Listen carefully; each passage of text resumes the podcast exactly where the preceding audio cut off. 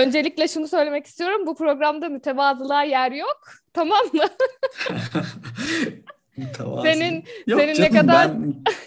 Ben olduğumu söyleyen mi insan? Daha fazlasında, daha fazlasında, daha eksik. Seni tanıyanlar buna asla baştan inanmadı. Yok, yani şu anda gerçekten mütevazilik yapabilecek bir şeyim yok. Göreceğiz. Ne varsa anlatacağım. Göreceğiz. Ben çok liseden sonrasına hakim değilim. Göreceğiz bakalım neler yaşanmış. Bak, o zaman mütevazilik yapabilecek bazı başarılarım olabilir. Şu an bazı... yok yani. Bazı başarılar. Eski anladım. Günler. Güzel, tamam. Güzel günler. Şimdi bu bazı başarılardan bahsedeceğiz. Öncelikle hoş geldin. Hoş bulduk. Minik bir tanıtım yapıyorum. Oldum. Bu bölümdeki konuğum Sinan Saraçoğlu. Kendisi aynen. Hem 9. sınıftan sınıf arkadaşım, hem aynı serviste olmamızdan mütevellit mahalle arkadaşım. Ama aynı bayağı mahalle arkadaşım. Evet. Yani aynı mahalle. Evler arası 200 metre. Evet. Ama benim Sinan'ı tanımam bir tık öncesine dayanıyor. Bilmiyorum o beni hatırlıyor mu ama 8. sınıfta aynı dershanedeydik. İzmir Büyük Dershane. Evet. Ve şu an yine Sinan'ı ve beni tanıyanlar bir tık şaşıracak. Sinan'la aynı grupta olmuşluğum bile var. Estağfurullah. Bunu söylüyorum çünkü mini bir bilgi. Kendisinin küçük başarılarım diye bahsettiği şey bir takım Eskişehir Türkiye dereceleri. Bunlardan bahsedeceğim. Hayır, Türkiye, evet. Türkiye. Sonraki karşılaşmamız şu şekilde oldu. Önceki bölümlerde bahsetmiştim nasıl Kılıçaoğlu Anadolu Lisesi'nden Eskişehir Anadolu Lisesi'ne geçme çabalarımı, neler yaptığımı, bununla ilgili yoğun obsesyonlarımı. İlk EYL'ye başladığımız gün müdür yardımcısı bizi sınıflara götürüyor. Bilin bakalım yanımda kim var? Sinan. Biz ne oldu? Aynı sınıfa düştük. Evet. Bilin bakalım Sinan ne yapmış? Fen Lisesi'ni bırakmış. Böyle de bir kral. Şimdi önce o süreci yani az çok hatırlıyor gibiyim. O zamanlar aşırı mütevazı olduğu için pek bu konudan bahsetmiyordu ama şu an mütevazı olmadığını iddia ettiği için. Şimdi öncelikle başarından bahset. Ya, hakikaten tam olarak hatırlamıyorum Pelinsu. Ya gerçekten hatırlamıyorum. Benim zihnimde Eskişehir birinciliği var. Evet, öyle bir şey evet, var ama tamam. Yine ben zikrettim. Yine ben bunu zikrettim. Öyle bir durum tamam, olmuştu ama. Çok bundan bahsetmiyorum. Şimdi fen lisesine başladın. Ne oldu, nasıl EYL'ye geçmeye karar verdin o zamanlar? Hani hissiyat bakımından. Ya fen lisesi şöyle oldu. Yani nihayetinde işte orada bir puan oluyor. Eskişehir'de hani puan yüksek neresi fen lisesi vesaire. Daha ilk haftadan ben aslında ayrılmaya karar verdim. Birazcık da eskiden sahip olduğum çoğu arkadaşımın EYL'de olması çok etkiledi. Çünkü onlarla her gün haberleşiyoruz. Onlar hep beraber. Ben birazcık daha o tarafta yeni insanlarla tanışıyorsun. Aslında çok da şey olmam. Birazcık asosyallik mi, birazcık korkaklık mı bilmiyorum. O an böyle orada bir yalnız hissettim. Daha sonra böyle bir geçme olanağın olduğunu da öğrenince dedim ben gideyim.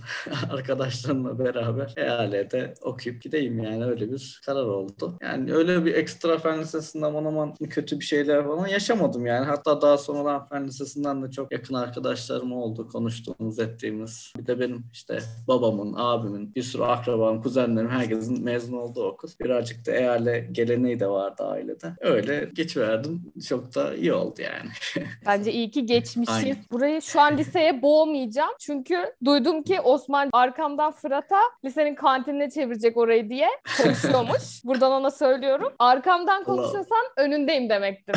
Mezun oldum. Liseden mezun oldum yani. Sonrasından biraz bahseder misin? Çünkü pek bilmiyorum o zamanları. Yani şu an ilk defa. Valla ya dümdüz ben hani yine klasik çevrede bakındım. Ne var ne yok. Puanımızı aldık.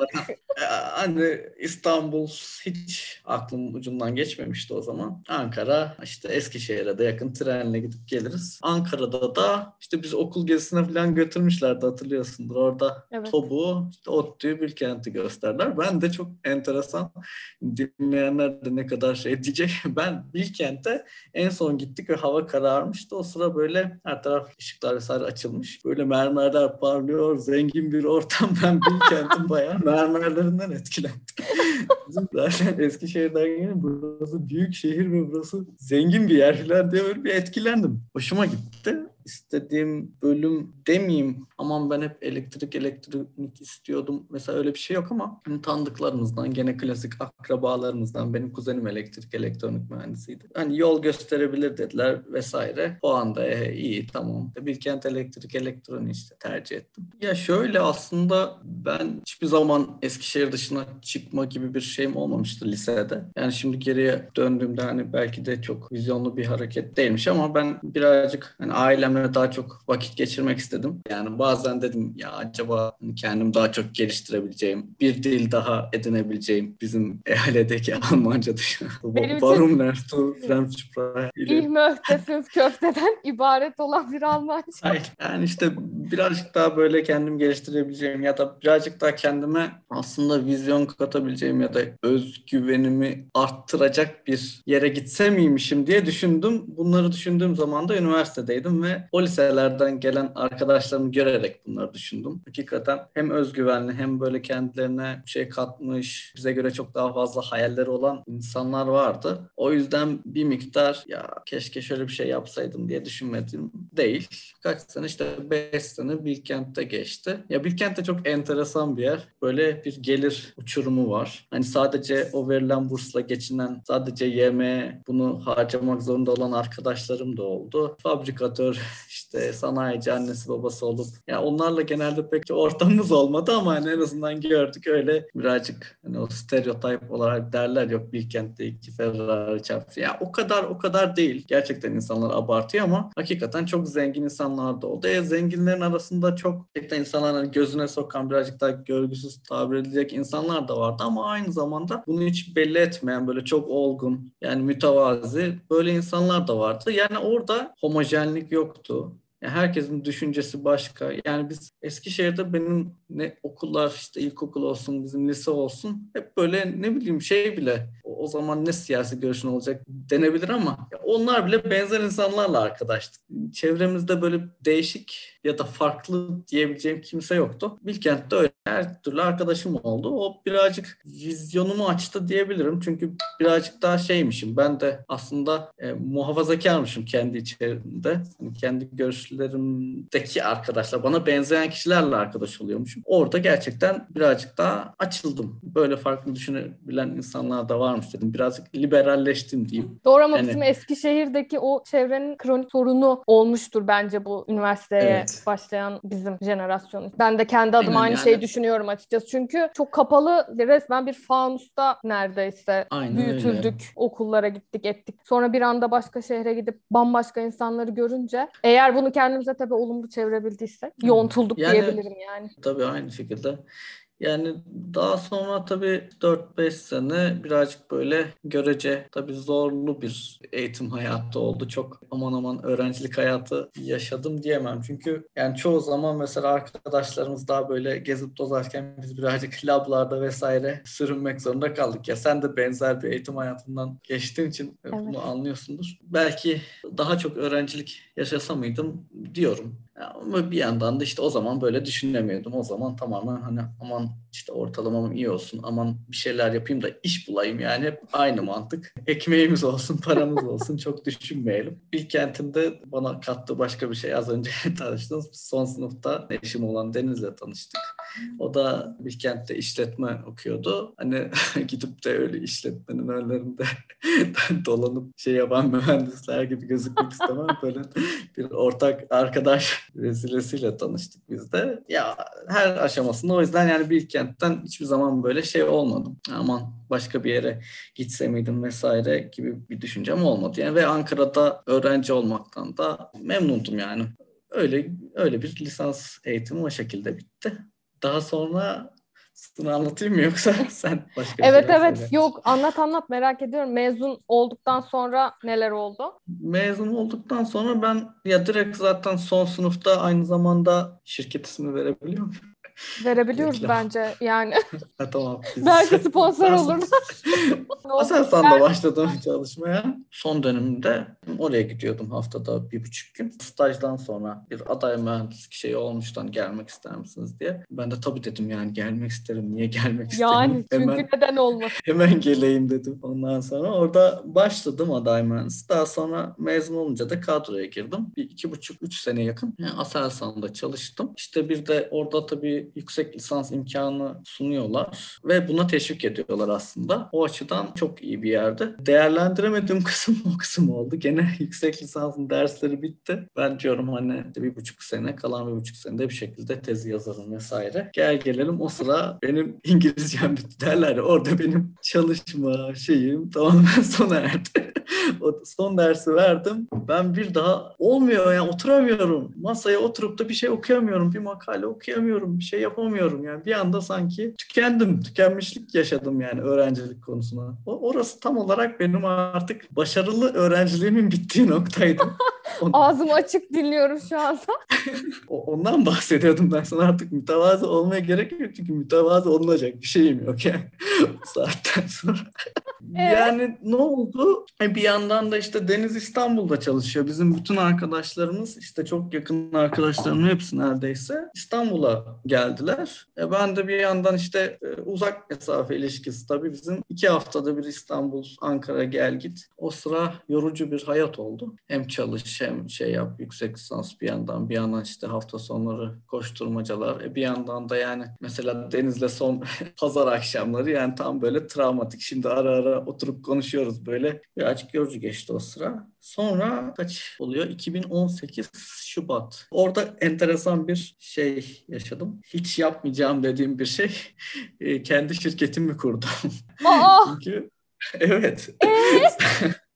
Sen bunu bilmiyorum. Evet, şu an anlık şoka girdim. Şok burada şey. Ya burada da benim bölümden en yakın arkadaşım, çok sevdiğim bir dostum Osman'la beraber TÜBİTAK'a başvurduk. Bir tane işte big program vardı işte genç girişimci vesaire bir şey. Onun test konusundan işte yapacağımız şeyde özetleyeyim, böyle bir ışıkla haberleşme protokolü özelinde bir şeydi yani. Onun test konusundan bir iş planı oluşturduk kendimize. Ona iddialıyız yani. 25 yaşında 2 tane delikanlı olarak böyle çıktık, dedik yani biz bir şirket kuralım. Biz birilerine bunu satarız ya diye bir hayalle başladık. TÜBİTAK'tan işte o hibeyi aldık. Hibe olmasaydı muhtemelen girişmezdik o işe. Çünkü ikimizde de öyle bir ana para yoktu. O hibe bize hani bu en azından deneme yolunda bir öne yak oldu. Ben Aselsan'dan ayrıldım.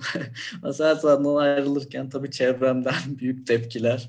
Ya çünkü maddi olarak yani gerçekten iyi getirisi olan bir yerde. Burada da tam tersine hani tamam TÜBİTAK belli bir miktar şey sağlıyor ama hani oradan kendinize yazacağınız maaş düşük. Hani diğer giderler oluyor. İşte muhasebesi, ofis kirası, bilmem ne, bazı karşılamadığı giderler oluyor. Onlar da cebinizden çıkıyor. Öyle öyle derken sen hani kafayı mı yedin? Bu dönemde böyle bir şey yapılır mı? Vesaire böyle tepkiler çok gördüm tabii. O da şeydi tam böyle hani bizim hani Deniz'de de artık yavaş yavaş işler ciddileşiyor. Şey yapacağı yakında evlilik, nişan böyle şeyler gözükmeye başlıyor. Evlilik öncesi son çıkış bir riske gireyim hani. Evlenince ben bunu yapamayacaktım. Sanki böyle bir kendimi şartladım. Halbuki öyle de değilmiş aslında. Birçok insanda ne bileyim evlendikten sonra ya da ya çocuğu olup işi bırakıp işler kuranlar vesaire onlar da var da ben bunu yapamazdım diye kendimi biliyordum. O yüzden ben bunu da bir deneyeyim dedim yani. Ya tutarsa şey gibi oldu. Aslında hani konumuz bence güzeldi ama hem teknik açıdan birazcık zorlandık. Çünkü yani gerçekten çok yeni mühendislik. Daha 2 senelik, 3 senelik ikimiz de bazı teknik aşamalarda başarısız olduk. Daha böyle hedeflerimizin çok daha gerisine düştük. Yani şöyle diyeyim, mesela bunun muadili olan bir şeyden yaklaşık 10 kat daha hızlı data iletmeyi planlıyorduk. Neredeyse 1/10 hızında data ilettik. geçmeyi başardık. Hani teknik olarak planımızın %1'ine ulaştık ve o sıra tabii bir de döviz krizi yaşandı. Bizim de böyle İngiltere'den böyle birkaç özel malzeme getirtmemiz gerekiyordu. Muadilimize göre çok ucuz olacağız diyorduk. Muadilimizin 10 katı falan daha pahalı oldu bizim ürünümüz.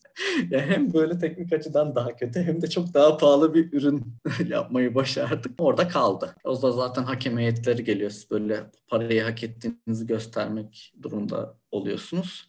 Daha sonra harcamalarınızı faturalandırıyorsunuz. Biz dedik hakeme, ya hocam yani biz beceremedik hani. Ya. Biz ikna etmeye çalışmayalım. Siz de bizi çok hani ezmeyin. Adam çok mutlu oldu. Ya dedim millet hep böyle yapmadığı şeyi şey yapmaya çalışıyor. Siz çok dürüst çıktınız bilmem ne. Adam da çok mutlu oldu. El sıkıştık gittik. Daha sonra biz tabii şirketimizi kapatma kararı aldık. Yönetim kurulunu topladık Osman'la. Evet. Ergin yönetim kurulunu topluyorduk zaten. Ama bir süre sonra iş şeye döndü yani. Geliyoruz böyle sabah, kahvemizi koyuyoruz. Şöyle biraz bakışıyoruz. Sonra Age of Empires açıp oyun oynamaya başladık. Bütün gün oyun oynuyoruz. Ufak depresyon dönüyoruz. Bir yandan Bitcoin'e falan bakıyoruz. Oralardan bir şeyler vurur muyuz diye. Bir yandan Age of oynuyoruz. Bir yandan da artık hani yavaş yavaş herhalde bu iş olmayacak şeyine gelen zamanlardı. Yoksa daha önce disiplinimizi bozmamıştık da anlayınca biraz artık saldık. Son olarak oradan bir tane bizim yan ofisimizde bir arkadaşımız vardı. O da bizi genelde böyle Age of Empires oynarken yakalıyordu. O böyle bizim işlerimizin çok iyi gitmediğini görmüş ki bir tanıdıkları da eleman arıyormuş. İkimizi önermiş. Yani yeni kurulan bir savunma şirketinde onların ilk 2 çalışanı olduk. Film hikayesi gibi. Evet. Orada da böyle 9-10 aylık bir çalışma dönemim oldu. O sonra bedelli çıktı tabii. O bayağı bir yükü attı üstümden. Bedelli çıkar çıkmaz ben ODTÜ'den yüksek lisanstan ayrıldım. Askerden de birazcık kaçma şeyi olduğu için. Yani artık orasında yani işi kurduktan sonra zaten ben ODTÜ'yü o yüksek lisansı bitiremeyeceğimi anlamıştım ayrı konu ama uzatıyordum yani. Çünkü yani askerden gelip alma olasılıkları var. Uzatıyordum bir şekilde. Başka bir yüksek lisansa başlarım vesaire düşünüyordum. O sırada işte bedelli böyle şey gibi oldu. İlaç gibi oldu. Hemen ilk ceplerinden bir tanesine gittim. Ay çok şanslı bir kura çektim bu arada Muğla'dan. Oo mükemmel. İnanılmaz iyiydi yani. Çoğu arkadaşımdan dinlediğime göre çok daha iyi bir askerlik oldu. Daha sonra geri döndüm. İşte Ankara'da 3-4 ay daha Ankara'da ofiste çalıştım. Sonra abi dedim ben ufaktan İstanbul'da çalışmaya başlayayım. Çünkü burada da bizim artık evlilik hazırlıkları işte ev bulacağız, eşya şey yapacağız. Son olarak işte ben home office çalışmaya başladım İstanbul'dan. Ara ara Ankara'ya gidiyordum. Çünkü hani iş yaptığımız şirketle görüşmelerimiz oluyordu. Yaklaşık bir 3 ay home office sürecinden sonra ben yavaş yavaş böyle duvarlarda bir şeyler görmeye başladım yani. O kadar insan arıyormuşum ki yani arayacakmışım ya. Allah bir bakıyorum ekrana böyle sayılar, mailler, kodlar duvara bakıyorum böyle Allah yavaş yavaş. Hani ben dedim herhalde kafa yiyeceğim böyle home office kendi kendime çalışa. Ara ara böyle kafelere gidiyorum. Ya işte insanlar ne yapıyor, ne ediyor. Ya o kadar böyle çalışmayan ve çok mutlu olan ve hiçbir geçim derdi olmayan o kadar çok insan varmış ki o sıra. Onları keşfettim. Dedim herhalde tatlı hayat böyle bir şey. Dizilerdeki hayatlar gibi geliyorlar böyle muhabbet. İşte önlerinde birer mekbuk ama yani işmiş yaptıkları yok tabii ki. Oradan bir şeylere bakıyorlar, geliyorlar, ediyorlar. O kafede de huzursuz oldum yani. Çalışacağım ama yanımda... Kimse çalışmıyor. Evet, çalışmayan, çok mutlu olan yani Allah mutluluklarını arttırsın ama insanın siniri bozuluyor. Ben orada bir şey yetiştirmeye çalışıyorum. Yo, arttırmasın. Ablanın biri kahvesini içiyor. Böyle bir tane garip köpeği var onu seviyor falan. Onları gördükçe dikkatim dağıldı falan ben böyle. Dedim Allah yine olmuyor. Ben kafede de yapamıyorum. Sonra o sıra enteresan bir şekilde İstanbul'dan Arçelik'ten bir İK'cı yazmış. Osman da beni haberdar etti. Zaten hani tekrar bir kurumsal şeyim oldu yani oradaki işimiz ne kadar iyi gitse de ya da patronlarımızla yani aramız ne kadar iyi olsa da benim orada home office olup yalnız olup şey yapmam birazcık beni yordu. Dedim ben hani yine insan görebileceğim. Arada farklı muhabbet edebileceğim. Böyle bir İstanbul'da benim bir işim olsun dedim yani. Kolay değilmiş bu home office işi. Pandemiden önce bir home office şeyi tecrübem olmuştu yani 3 ay kadar. Daha sonra Burada Arçelik'le görüştüm. Son olarak işte geçen sene değil, 2019 Eylül ayında Arçelik'e başladım. Şu anda güzel gidiyor, sıkıntı yok. Bu arada tekrar yüksek lisansa başladım. Ya yine dünyanın en kral hareketlerinden birini yaparak ODTÜ'de yüksek lisansı bırakmış. Ardından home office'ten şikayet edip bir kısmımızın hayali olan çalışma sisteminden şikayet edip kurumsala geçmeye meraklanmış. Bir de sonra tekrar yüksek lisans. Nerede? Evet. Ya Boğaziçi'nde başladım ama yani gerçekten çok zorlanıyorum. Krallıklar çünkü... bitmiyordu. Hayır ama yani şey gibi değil böyle aman içimde kalan bütün okulları gezeyim gibi değil. Ya başvuruyorum kabul edemem diyorum. yok. Öyle de değil de. Yaşattın işte aradığım. Yani ben herhalde olmama seviyesi budur. Yok ben herhalde birazcık böyle acıyı başarılıyım. Seviyorum. Birazcık hayır gerçekten şu anda tamamen şey mücadelesi veriyorum. Yani bak şeyi söyleyeyim mesela lisansta hani birazcık körü arttıran böyle gıcık olunan öğrencilerdendim. Ayıptır söylemesi.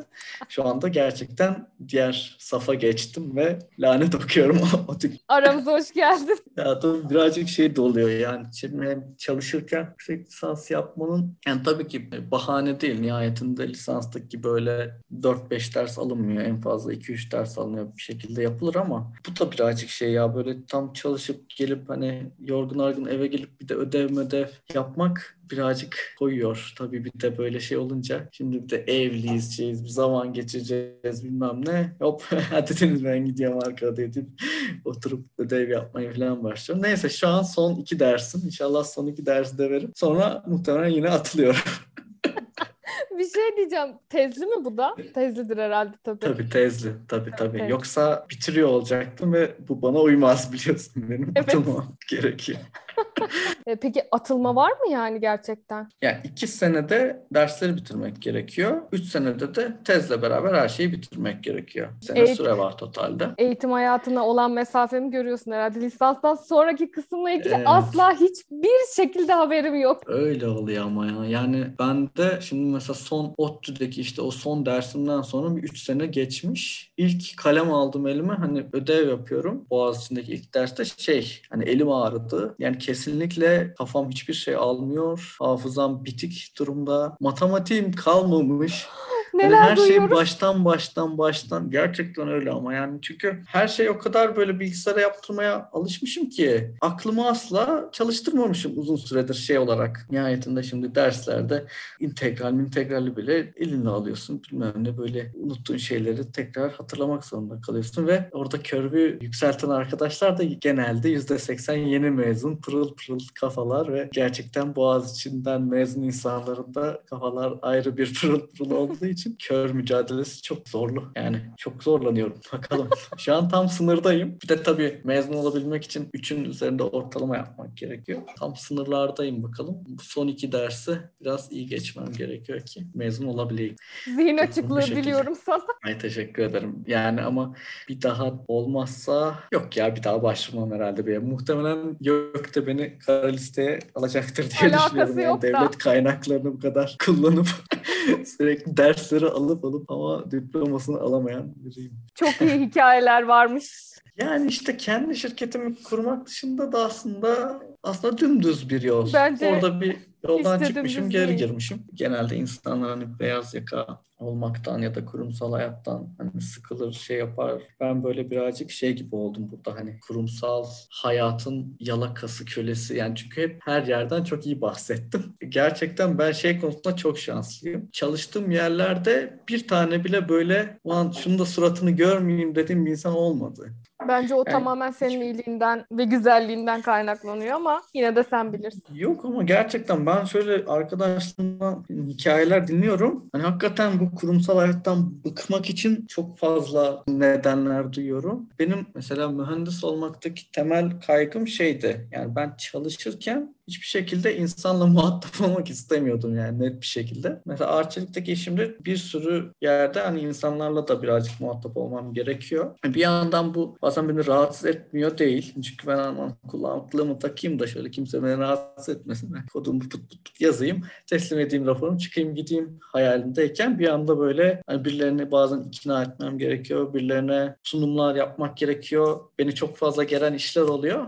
Bu yandan mesela ben de bazen geriliyorum ediyorum ama insan da konfor zonundan çık gelişiyor diyorlar. Bir yandan da bu özellikleri de geliştirmek gerekiyor. O yandan böyle mıymıylanıyorum ama bir yandan da mutluyum. İyi oluyor. Ya benim yani hakikaten kurumsal hayatla ilgili tek üzüntüm yani zaman kalmaması. Hani şu anda mesela 5.30'da uyanıyorum. 5.45'te çıkıyorum. Akşam 6.15'te geliyorum ve bestilim çıkmış vaziyette geliyorum. Hani o senelik 15 gün izin üzüyor. Yani evet, maalesef. Herkese üzdüğü gibi. O senelik 15 gün hiçbir şeye yetmiyor. Böyle yani motivasyonu kıran şeyler onlar bende de yani kurumsal hayat anlamında.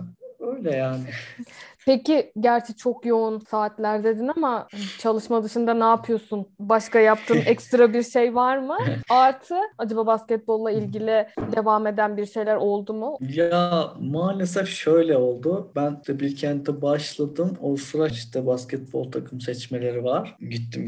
Allah seçmeler varmış falan neymiş. Sonra şöyle bir girdim içeri. Baktım hani ayrılmış insanlar ve hani benim boyumdan ötürü zorunlu olarak oynadığım pozisyon guard pozisyondaki adaylar bile 1.90'ın üstünde adaylardı. O 1.90 elemanları görünce şöyle bir artık tamam Sinan dedim, senin basketbol hayatın bu kadarmış. Çünkü gerçekten eksik kalıyorsun yani. 1.68 boyumla ben inanılmaz bir zıplama şeyim olsa bile mücadele edemem o saatten sonra. Daha sonra basketbol sadece bir hobi olarak böyle arada arkadaşlarla toplanıp tek pota şeklinde hani bir çift pota koşacak şeyde kalmıyor bir süre sonra. Bir hobi haline döndü. Ama çok uzun zamandır da oynamıyorum açıkçası. Keşke tekrar öyle bir edinsek de sağda solda oynasak diye arada aranıyorum. Yani onun dışında üniversitede genelde ama sporu bırakmadım yine.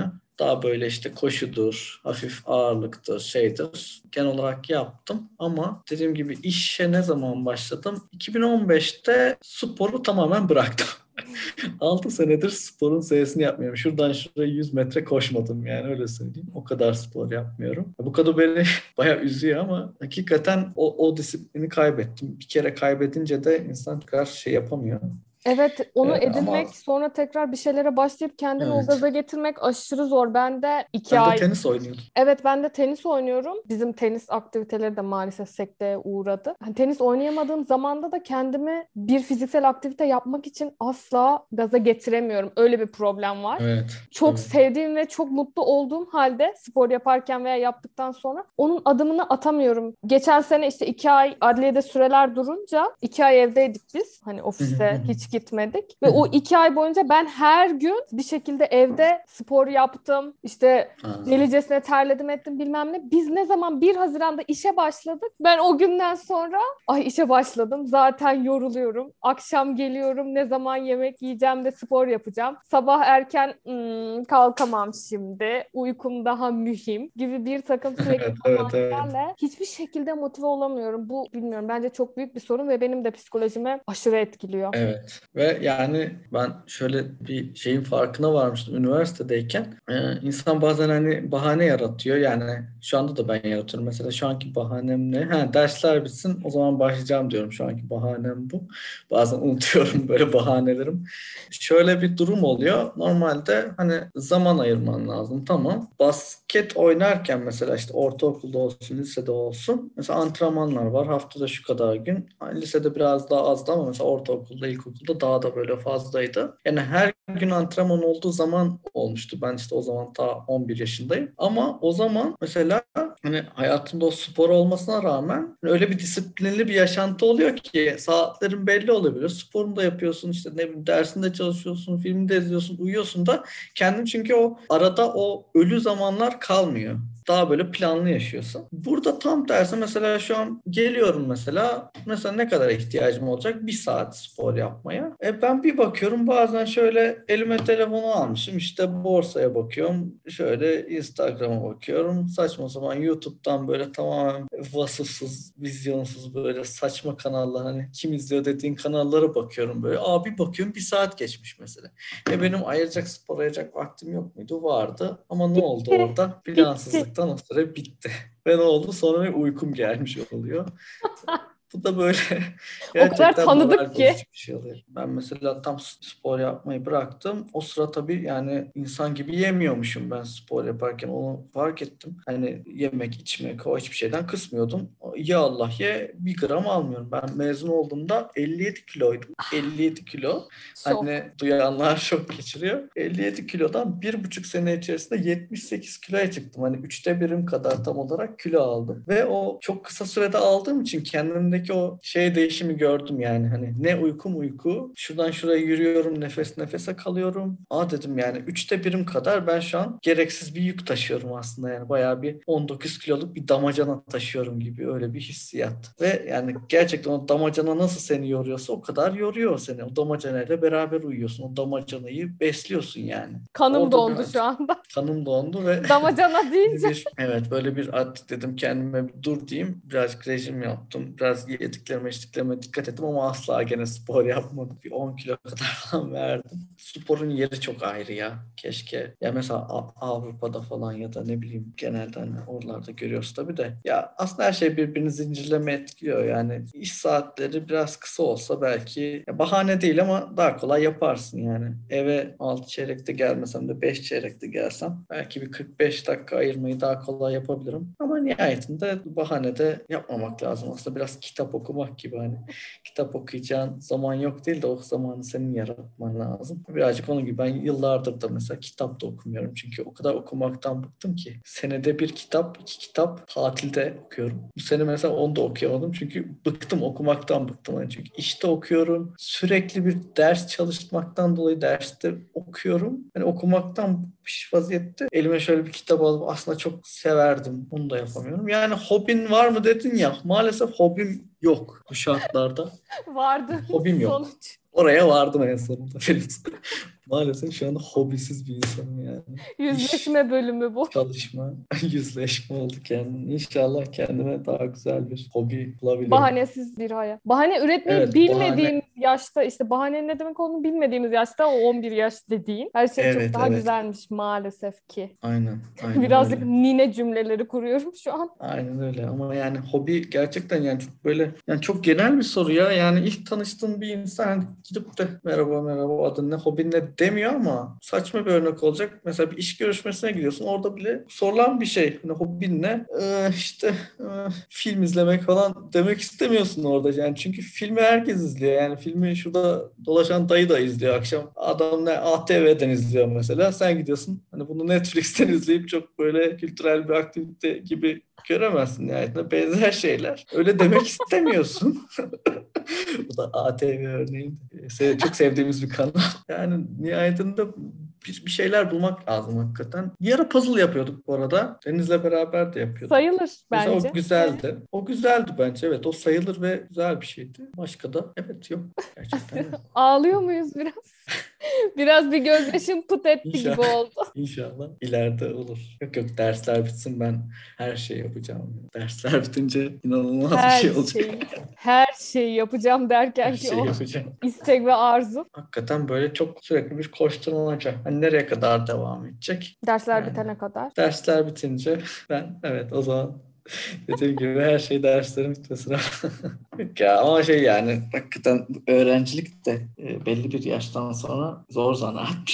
Yani insan hiç o şey yok yani, o nasıl diyeyim, o pratiklik, ne bileyim birazcık daha böyle hani açık fikirlilik. Hani ben nasıl bir problemle karşılaşırsam illaki önceki 5-6 sene ya da hani öğrenim hayatı üniversiteye başladım. Önceki 10 senede ben ne görmüştüm? Onlarla hemen bir database'e karşılaştır kafada, beyinde.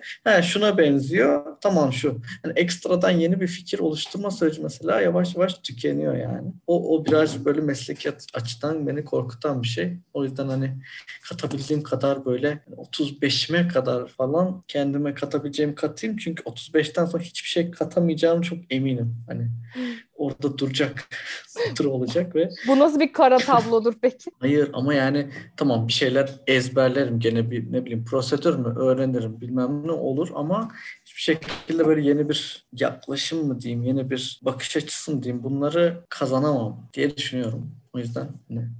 Birazcık böyle ben de telaş içerisinde kendime hani ne katabilirim mesleki açıdan bunların böyle telaşı içerisindeyim. Yani birazcık da yani şey oluyor tabii yani ara ara düşünüyorum. Sözde en böyle enerjin olan yaşlar birazcık daha bir şeyler yapabileceğin artık hani ekonomik özgürlüğünü kazanmışsın.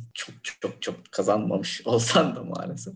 Ama en azından hani ay sonunda cebine bir şeyler giriyor yani bir şeyler yapabilirsin edebilirsin. Orada hala böyle birazcık şeye takıntılı bir şekilde mesleğim deyip işime gücüme yani hayatımın birinci düşünme şeyini hep işime mesleğime veriyor olmak beni de bazen üzüyor yani hani keşke çalışmak hani hep derler ya, yaşamak için çalışmak için yaşamak vesaire keşke yani mesela işim mesleğim vesaire bilmem ne benim ikinci ya da üçüncü en önemli şeyim olsa da bir ve ikiye başka bir şeyler koyabilsem yani ben de bunun şeyindeyim açıkçası yani ben niye sürekli işi düşünüyorum ama işte Türkiye şartları maalesef öyle oluyor işte. Mesela bir YouTube bağımlılığım var gerçekten. Yani YouTube'da maalesef. Yani nasıl oluyor, nasıl bitiyor bilmiyorum. Bir anda bir bakıyorum 11 olmuş YouTube'a bakarken. Hani ama ne izledim ben? Ya da aklımda kalan hiçbir şey yok. Ama o sıra böyle ağzım açık bakmışım YouTube'a yani. Bu beni gerçekten mesela rahatsız eden var. Yine bu tarafın ağlama duvarı. Çağnur'dan alıntı yapayım bir ağlama duvarını. Hayatım bir özetleyip daha sonra şikayet etme. Değil mi? Psikoloji üzerine bir podcast şeyi oldu. Yani sen burada bizi mesela şey yap. Birazcık kendi kendimizi nasıl bu konuda şey yapabiliriz, rahatlatabiliriz. Bu konularda biraz tavsiye ver. YouTube bağımlılığının farkında olmak da bence bir adımdır. Evet. Bunu kabul de etmeyebilirdim ama. Yo ben izlemiyorum. Belgesel izledim ama yok böyle saçma sapan ne kanal varsa ben izliyorum yani. Fenomenleri falan ya o kadar da değil. Fenomenleri falan izlemiyorum ama. Kendiyle çelişken böyle... bir takım beyanlar. Yani ben ya, mesela ben yemekle alakalı her şeyi izliyorum böyle yemek yapılan şeyleri. Ya mesela şeye bayılıyorum. Birileri bir yerleri dolaşıyor mesela bir şehre gidiyor. Oradaki lezzet turu tarzı bütün videoları mesela izliyorum. Ya ben şeyi izliyorum ya ne kadar bir tane adam var Elinsu. Bu adam Marmara Denizi'nde özellikle her böyle mesela Beşiktaş'ta, Tuzla'da, Bakırköy'de orada burada denize giriyor ve su altı çekim yapıyor ama bir saat video. Bir saat denizin altını çekiyor adam. Ya ben oturup bir saat bunu izleyebiliyorum mesela böyle. Bir de şey yapıyor mesela suyun üstüne çıkıyor böyle nefes alış sesi falan var. Altına dalıyor klasik müzik çalmaya başlıyor. Ben orada transa geçip böyle balıklara falan bakıyorum. Bir saat izliyorum mesela. Yani otur orada mesela birazcık daha böyle bir kendime bir şey katacağım bir şey yapamıyorum yani. Peki, o denizin altını izliyorum. Bunu izlerken böyle düşünsel faaliyetlerin ne oluyor? Yani denizin altına odaklanıyor musun yoksa bambaşka bir şeyler düşünüp oradan oraya akıyor musun? Yani dümdüz bomboş bir şekilde balıklara bakıyorum. Yani tabii arkada stres olduğum bazı şeylerdi. Düşünceler sürekli geçiyor. Zaten hep var ama uyurken de var yani o sürekli var. Rüyalarım, kabuslarım hep iş ve ders ve kaygı üzerine. Sinan'ın beyni yani, olmak çok zor. Yani sürekli bir şeyleri yetiştirememe üzerine bak. En büyük şey de o demek. Yani mesela ben diyorum böyle aman ben hep şanslı yerlerde çalıştım. Yani çalıştığım yerleri sevdim, insanları sevdim ama yani belli ki hep böyle bir şeyleri yetiştirememe korkusu yerleşmiş. Yani bu okuldan dolayı da var. Hani eğitim hayatı boyunca da sürekli her şeyin son dakikaya kalması, böyle tam bir kaynak planı, zaman planı yapamamak. Ama iş hayatı boyunca da sürekli bir şeyler hep son dakikaya kalıyor ve bunlar böyle hayatın iş dışındaki diğer kısımlarını da çok etkiliyor yani. Niye ben bunları yetiştiremeyeceğim? Sunumu nasıl yapacağım? Onu nasıl yapacağım? Bunu yapacağım. Ya keşke birazcık daha böyle ya rahat bir insan olabilsin. Bazısı da öyle mesela. Ya adam kapatıyor 4-5.30'da umurunda değil yani. İstersen dünya yansın, şirket yansın umurunda değil. çok da mutlu yani. Çok da güzel idare ediyor. Keşke öyle bir insan olabilsem ama ben maalesef sabaha kadar onu nasıl yapacağım, bunu yaşayacağım, o böyle olmasa, şu olmasa, olmasa ne olur? Hani böyle kötüsünün böyle üstlü bir şekilde en kötüsüne varıp hani midemi böyle kaynatıp hani mide yandığı vakit tamam ben artık uyuyabilirim. Öyle geçiyor akşamları biraz. Sonra sabah olmuş. Sonra bayılıyorum zaten uyuyorum 3-5 saat maksimum 4 saat diyorum hafta içleri. Yani akşam bitmesin diye şimdi 10'da yatsam normalde kaç saat hadi 7 saat uyuyor. 10.30'da yatmam gerekiyor benim 7 saat uyuyabilmek için. Yani ben 10.30'da yatarsam hafta içi tamamen yok. Öyle olunca ben yatıyorum 1.30'da sonra 4 saat uyuyup 5.30'da alarm çalınca böyle Allah işte ben ne yapıyorum falan böyle sürekli bir sorgulama. Sonra diyorum ki hani ben tamam yaptığım işten mutluyum ama totale baktığımda ben birazcık acaba yanlış mı yapıyorum gibi düşüncelerim de olmuyor değil. Hani... Sorgulattın şu anda. Hakikaten çok mutluydum başta. Evet. Beni istifanın eşiğine getirdin ya. Sebebim olmayayım da şu anda. Amma dert anlatmış.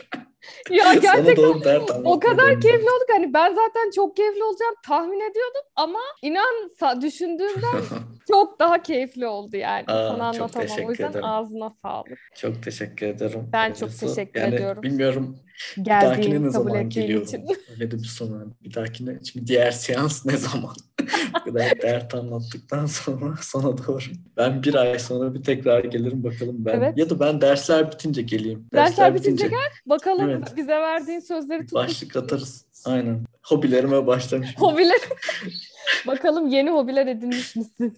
O zaman şimdi veda vakti. Tekrar çok teşekkür ederim sana. Ben de tekrardan hem konuk ettiğin için hem keyifli muhabbetimiz için. O zaman hoşça kalın. Hoşça kalın. Ben de